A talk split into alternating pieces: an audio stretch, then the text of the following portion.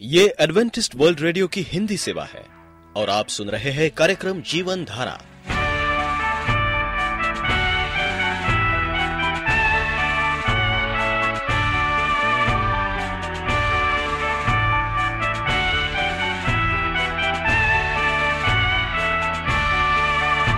कार्यक्रम जीवन धारा सुनने वालों को मैं स्मिता और मैं अमित हमारा प्यार भरा नमस्कार। एडवेंटिस्ट वर्ल्ड रेडियो की हिंदी सेवा में हम आपका स्वागत करते हैं। श्रोताओं, आइए, आज प्रसारित होने वाले कार्यक्रमों की जानकारी दे दें। पवित्र बाइबल का संदेश। तो चलिए। इससे पहले परमेश्वर का वचन सुने, हम ये गीत सुनते हैं।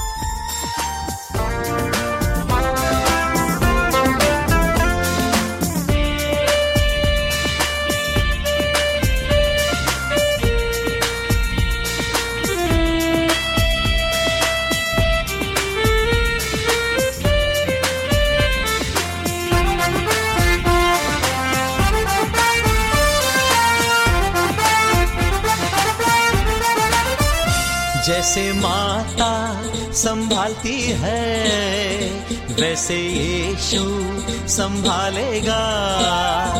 जैसे माता संभालती है वैसे यीशु संभालेगा।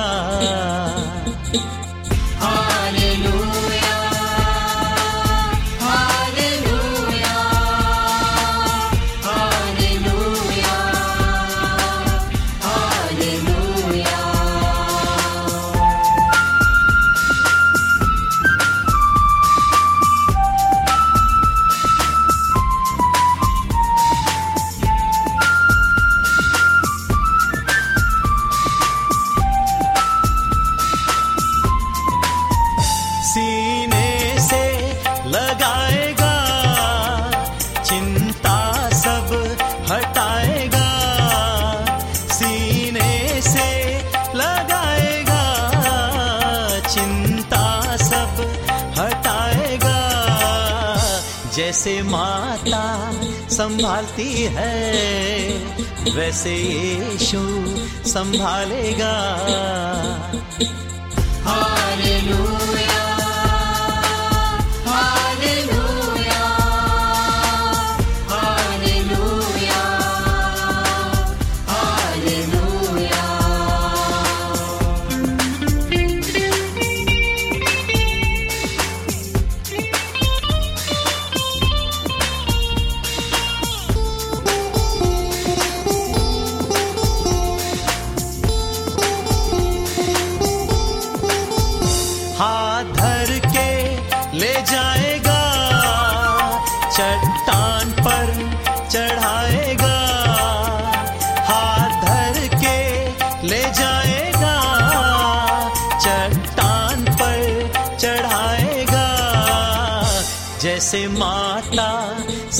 संभालती है वैसे यीशु संभालेगा।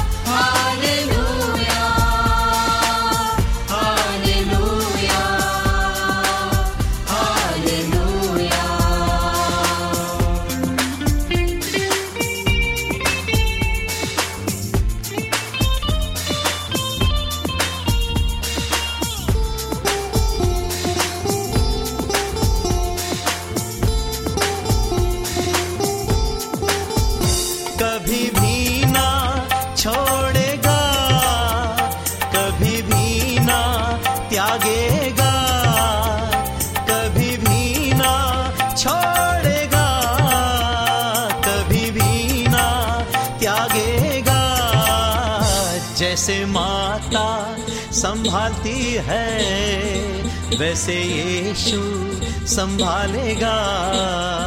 जैसे माता संभालती है वैसे यीशु संभालेगा।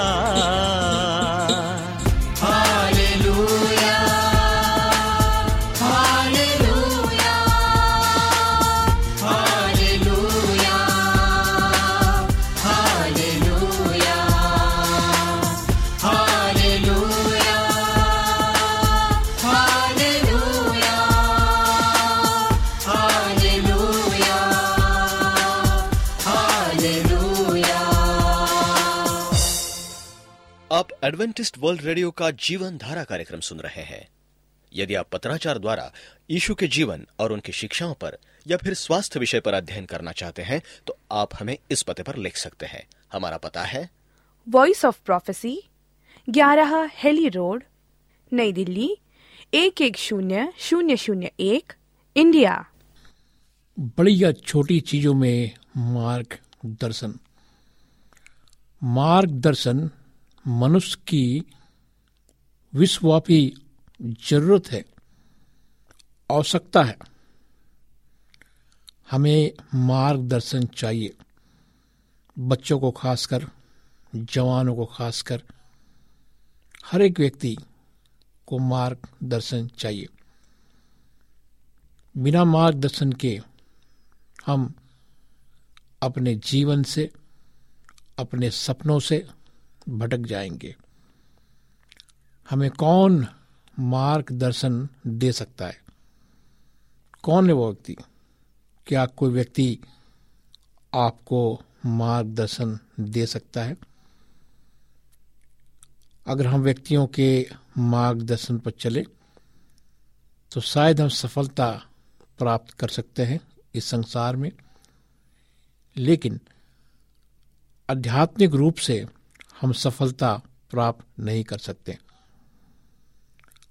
अगर हम मनुष्यों को, मनुष्यों के विचारों को अपने अंदर लें, दुनियादारी की विचारों को अपने ऊपर लें, हम परमेश्वर की योजना से भटक सकते हैं। मेरे दोस्तों, हम जानते हैं कि परमेश्वर हमारे जीवन में है। हम सबने इस कार्यक्रम में ये अनुभव किया है। और हम जानते हैं कि परमेश्वर हमारे जीवन के लिए सही निर्णय लेगा। परमेश्वर ने योजना बनाई कि वो सहायकों के ऊपर होकर मनुष्य का सहायक होगा।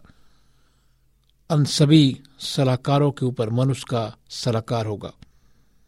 जर्मा के पुस्तक में दस और तेईस में हम देखते हैं, हे यवा यानी हे परमेश्वर, मैं जान गया हूँ कि मनुष्य का मार्ग उसके वश में नहीं है। मनुष्य चलता तो है, परंतु उसके डग उसका अधीन नहीं रस है हम सबने अपने जीवन में अनुभव किया है कि हमारा जो मार्ग है जो हमारे अधीन नहीं है, हमारे वश में नहीं है, क्योंकि हम सब जानते हैं कि जिस मार्ग में हमें चलना चाहिए, उस मार्ग में हम नहीं चलते। हम किसी अलग मार्ग में चलते हैं और गिर जाते हैं। श्रीमान ने बुद्धिमता से स्वीकारा। नीति वचन बीस चौबीस हमसे कहता है, मनुष्य का मार्ग युवा की ओर से ठहराया जाता है। कितनी सही बात है। आदमी जैसे कैसे अपना चलना समझ सके। हम कैसे समझ सकते हैं? जब हम अपने जीवन को परमेश्वर को देते हैं पवित्र सास को पढ़ते हैं, और परमेश्वर पूरी तरह से हम समर्पित होकर उसके अधीन रहते हैं और उसकी आवाज़ को सुनते हैं। तो मनुष्य हमारी मार्ग को क्या समझ सकता है? केवल परमेश्वर ही हमारे मार्ग को बना सकता है। मनुष्य के मन में बहुत सी कल्पनाएँ होती है। परंतु जो युक्ति यहुआ करता है, यानी परमेश्वर करता है, वही स्थिर रहती है। आज मनुष्य के अंदर बहुत सी कल्पनाएँ हैं। जो बात से इस कार्यक्रम को सुन रहे हैं, आप इस कार्यक्रम को सुनते रहे हैं। लेकिन पूरा मन आपको, आपका पूरा मन इस कार्यक्रम में नहीं है। आप बहुत सी कल्पनाओं में खोए हुए हैं। बहुत सी चीज़ें आप सोच रहे हैं। हमारी युक्ति को यह स्थिर करता है। जीवन के महान निर्णयों और घटनाओं में हमें परमेश्वर के मार्गदर्शन की आवश्यकता होती है।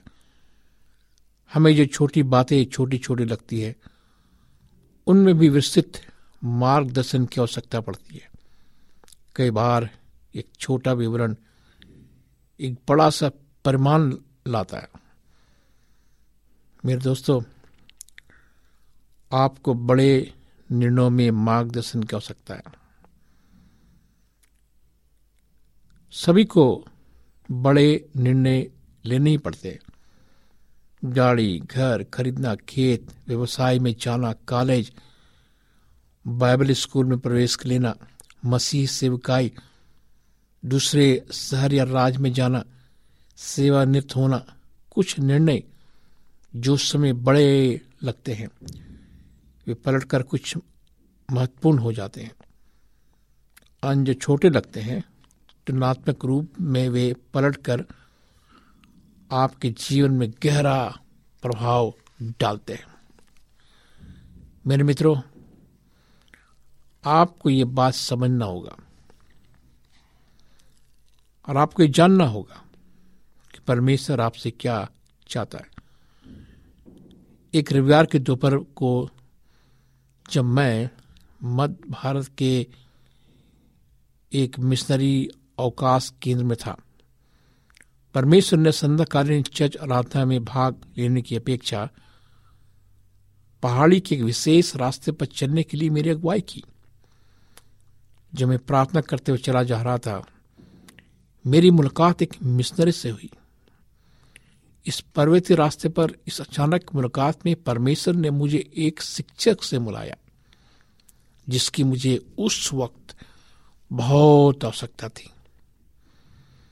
और उसने बहुत साल मिशनरी सेविकाई में सफलतापूर्वक अपने दिन हमारे देश में गुजारे थे। और उसने मुझसे बहुत सी बातें की। बहुत सी सलाह उसने मुझको दिया। और वो सलाह मेरे लिए एक हीरे की समान थी।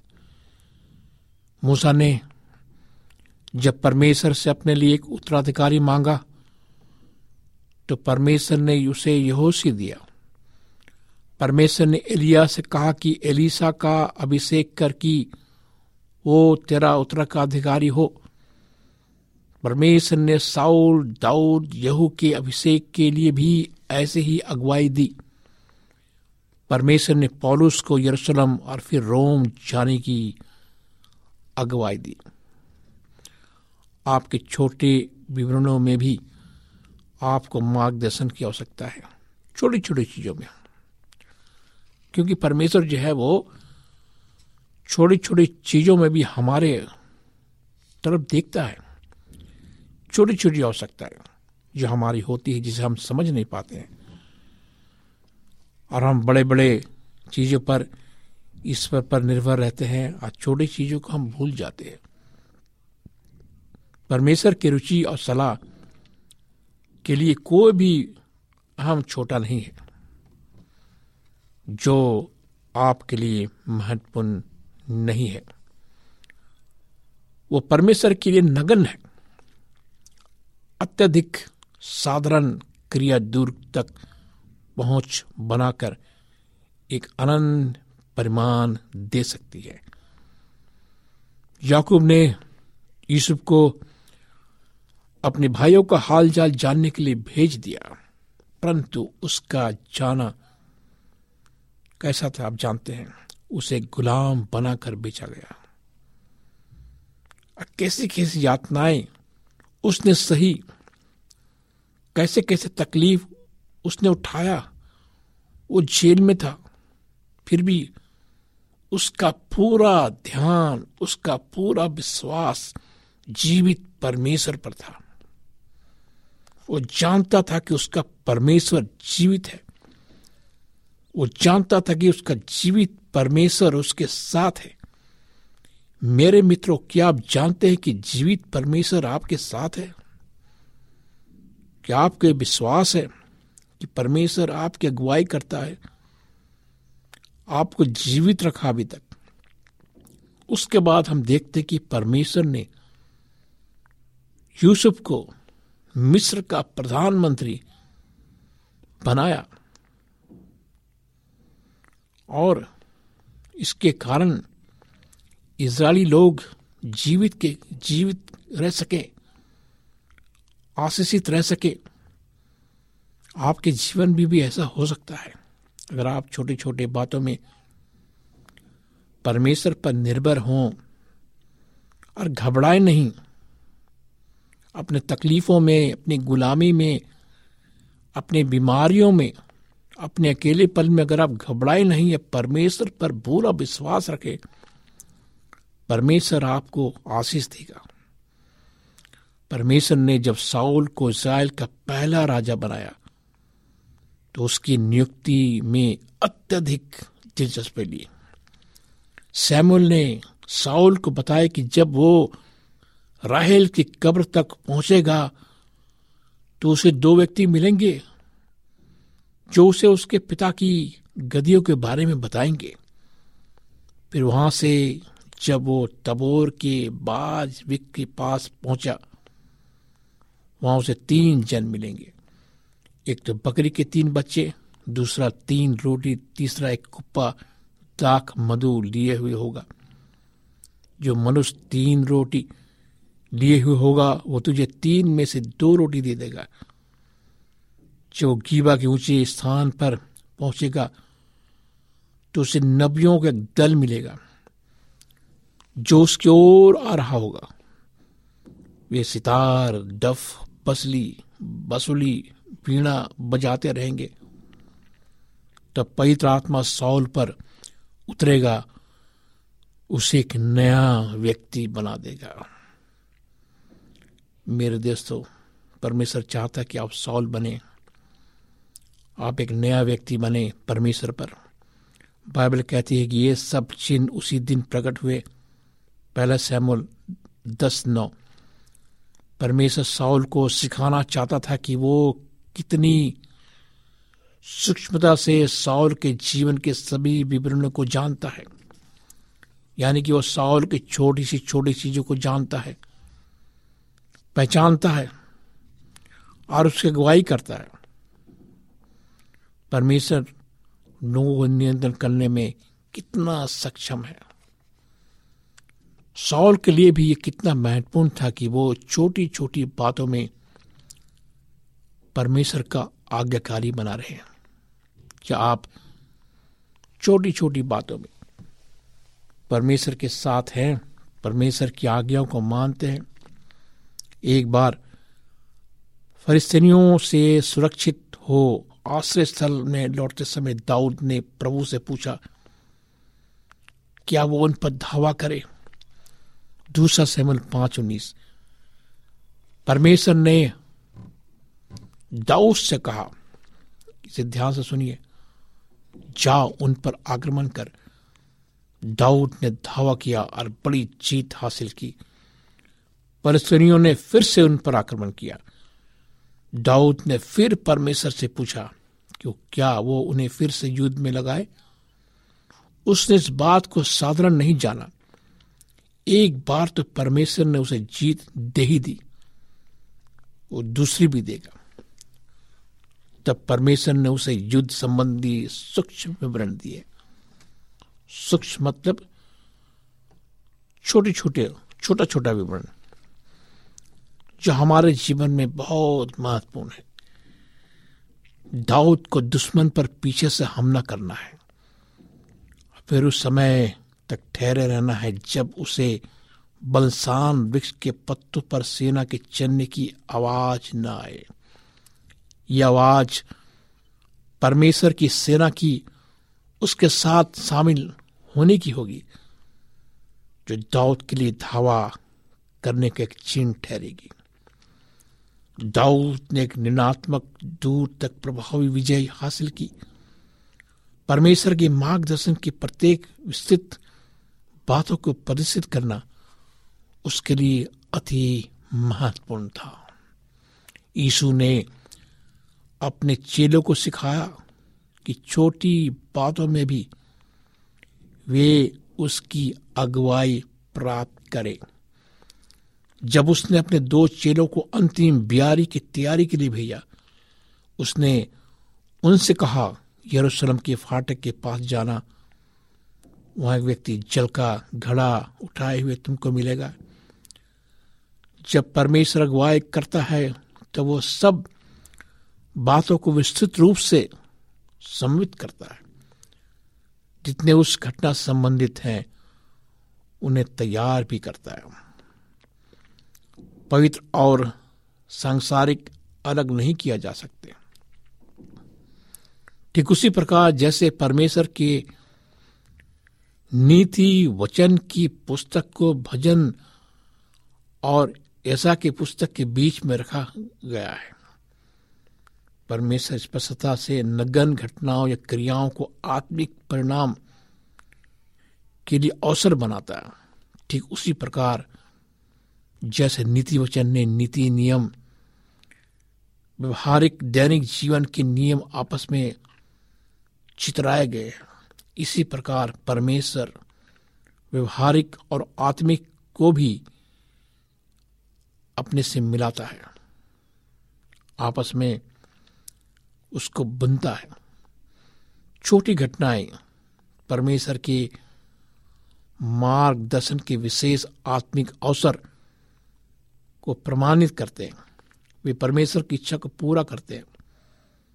सावधान रहो कि तुम कैसी चाल चलते हो। यह सावधान रहने की बात परमेश्वर हमसे कहता है। कि हम कैसी चाल चलते क्या हम बुरी चाल चलते हैं? क्या हम बुद्धिमानों की चाल चलते हैं? या हमारे जीवन में मूर्खता भरा हुआ है? क्या मूर्खता की चाल चलते हैं? बाइबल कहती है कि समय का पूरा पूरा उपयोग करो। ये समय मेरे दोस्तों, मेरे मित्रों, मेरे जवानों, ये समय बड़ा खतरनाक है। ये समय ऐसा है, युद्ध का समय है, बीमारी का समय है। आज पूरे संसार में वायरस छाया हुआ है। लोग परेशान है। किधर भागे? लेकिन हमें परमेश्वर की इच्छा को जानना है। हमें परमेश्वर की मार्गदर्शन को जानना है। हमें प्रार्थना करना है। बाइबल कहती है कि जान लोगी प्रभु की इच्छा क्या है। समय से पौलुस का क्या अर्थ है? परमेश्वर के लिए जीना, आत्मिक आशीषों के लिए, दूसरों के लिए उपयोग में आना, ये दोनों बातें समय में शामिल है। साथ एक अच्छा पड़ोसी, एक सहायक दोस्त एक अच्छा नागरिक होना भी इस अवसर में शामिल है। आप किसके किनारे बैठते? आप किसके बगल में बैठते? यह निश्चित करना है कि आपने लूदिया जैसा इंसान पा लिया या नहीं। ये तो काम सोलह चौदह, जिसकी हृदय को परमेश्वर ने तैयार कर रखा था। ये बात बहुत बहुत अंतर नहीं बनाती। परंतु यदि आप मार्गदर्शन में समर्पित जीवन जीते हैं, यदि आत्मा के अगुवाई को सुनने या अभ्यास करते हैं तो खुशी के साथ आपकी अगुवाई करेगा। उस व्यक्ति की भी इसके बगल में आप बैठते हैं। हाँ मेरे मित्रों, आइए, आज ये सुनहरा मौका हमारे पास है कि हम अपने जीवन को परमेश्वर को सौंप दें। और परमेश्वर से कहें कि प्रभु, आज से तो हमारी बड़ी छोटी चीज़ों के लिए हमारा मार्गदर्शन कर, क्योंकि हम अपने शक्ति से, अपने ताकत से कुछ नहीं कर सकते, जब तक परमेश्वर हमारे अगुवाई ना करे। आइए हम अपनी आँखों को बंद करेंगे और प्रार्थना करेंगे। प्यारे परमेश्वर पिता, आज हम तेरे पास आते खुदा खुदावन अपने सारे पापों को लेकर, सारे दुखों को लेकर। हमारे जीवन में प्रभु, आपकी मार्गदर्शन की आवश्यकता है। छोटी, बड़ी, सभी चीज़ों में हमें आपकी आवश्यकता है। क्योंकि हम कमज़ोर हैं, लाचार हैं, इस दुनिया में रहते हैं। इस प्रार्थना को प्रभु यीशु मसीह के नाम से मांगते हैं। आमीन। मित्रों अगर आप बीमार हैं, उदास हैं, गरीबी में हैं, और अस्पतालों में हैं, गमों में डूबे हैं, और मैं उन जवानों से प्रार्थना करता हूँ, जो आज अकेलेपन के महसूस कर रहे हैं। आपका मन कहीं नहीं लगता। आप उदास हैं। मैं आपका दोस्त, आपका साथी, परमेश्वर का सेवक। मैं तैयार हूँ आपके लिए प्रार्थना करने के लिए। आपको घबराने के, डरने की कोई ज़रूरत नहीं है। जीवित परमेश्वर जो सर के सियासन में बैठा, वो प्रार्थना को उत्तर देने वाला परमेश्वर है। मैं भाई बहनों का, जवानों का धन्यवाद देना चाहता हूँ। जिन्होंने मुझे फ़ोन की, आज वो आज आशीषित जीवन जी रहे इस कार्यक्रम के द्वारा, प्रभु यीशु मसीह के द्वारा। मेरे दोस्तों, मेरे नंबर को नोट करें, मेरे ईमेल को नोट करें। मुझे पत्र लिखे। पत्र लिखे में डर, डरे नहीं चिचकिचाए नहीं। मुझे ईमेल करें मुझे फ़ोन करें मेरा नंबर नोट करें। मेरा नंबर है नौ छ आठ नौ दो तीन एक सात शून्य दो। नौ छ आठ नौ दो तीन एक सात शून्य दो। मेरी ईमेल आईडी है Morris A W R at Gmail dot com Morris M O R R I S A W R at Gmail dot com इस कार्यक्रम को सुनने के लिए आपका धन्यवाद। परमेश्वर आपको आशीष दे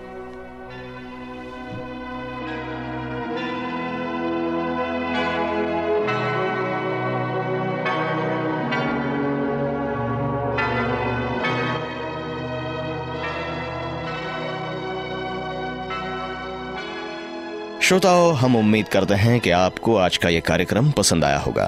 यदि आपका कोई प्रश्न या सुझाव हो तो हमें अवश्य लिखिए। हमें आपके पत्रों का इंतज़ार रहेगा। हमारा पता है। कार्यक्रम जीवन धारा Adventist world radio post box सत्रह पुणे चार एक एक शून्य शून्य एक महाराष्ट्र इंडिया पता एक बार फिर नोट कर ले। कार्यक्रम जीवन धारा Adventist world radio post box सत्रह पुणे चार एक एक शून्य शून्य एक महाराष्ट्र इंडिया। और अब हमारा समय यहीं पर समाप्त होता है। इसी समय इसी मीटर बैंड पर आपसे फिर भेंट होगी। तब तक के लिए मैं स्मिता और मैं अमित हमें आज्ञा दीजिए। प्रभु आपको आशीष दे।